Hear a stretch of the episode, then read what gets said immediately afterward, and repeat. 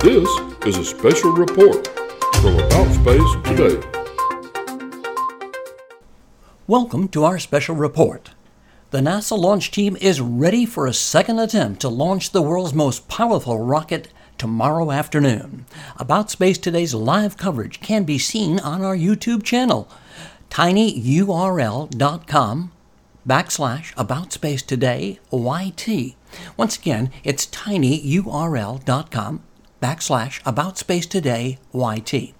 And like any test flight, there were issues with the launch on Monday, as Space Coast News editor Don Meyer explains.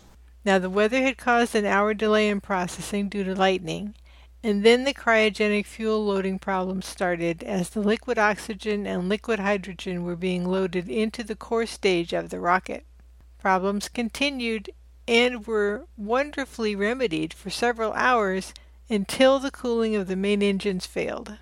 None of the troubleshooting steps worked on that, and ultimately, about 10 minutes before the opening of the launch window, the mission was scrubbed for this attempt. NASA will begin to cool down all four engines earlier and said the problem could be a faulty sensor. NASA Administrator Bill Nelson made it clear that we will not launch until it's ready. We don't launch until it's right.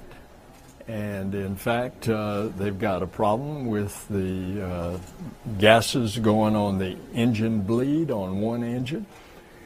You can't go. There are certain guidelines.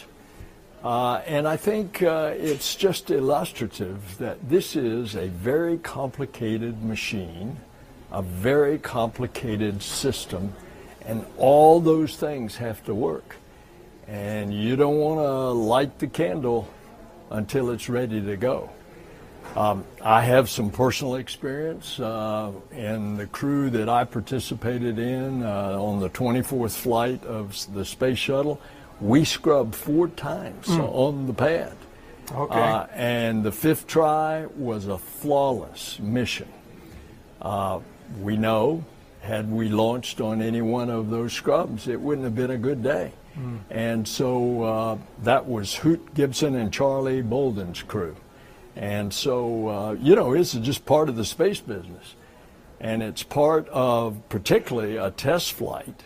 We are stressing and testing this rocket and the spacecraft in a way that you would never do it with the human crew on board. That's the purpose of a test flight. Nelson added that he was optimistic that the problem would be solved. I want them to know that they're doing the perfect job that they always do. They're taking an opportunity while that vehicle is still fueled up to work this problem. And they're going to work it. They'll get to the bottom of it. They'll get it fixed. And then we'll fly. Weather continues to be questionable. Mark Berger, the launch weather officer from the 45th Weather Squadron, predicts a high probability of showers, but is optimistic there will be an opening in the 2-hour launch window, and it opens at 2:17 p.m. Eastern Time. Crowds will again pack the 528 Causeway and the Crewsport area. Estimates were that between 100 to 200,000 people were here on Monday, and now the estimate is up to 400,000 expected to gather to watch tomorrow's historic launch and our return to the moon to stay. The excitement is back, and NASA prepares to land the first woman and the next person of color on the moon no earlier than late 2025.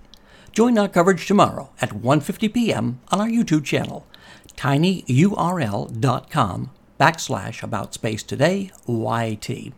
I'm David Denault, and this has been a special report on the launch of the SLS. This has been a special report from About Space Today.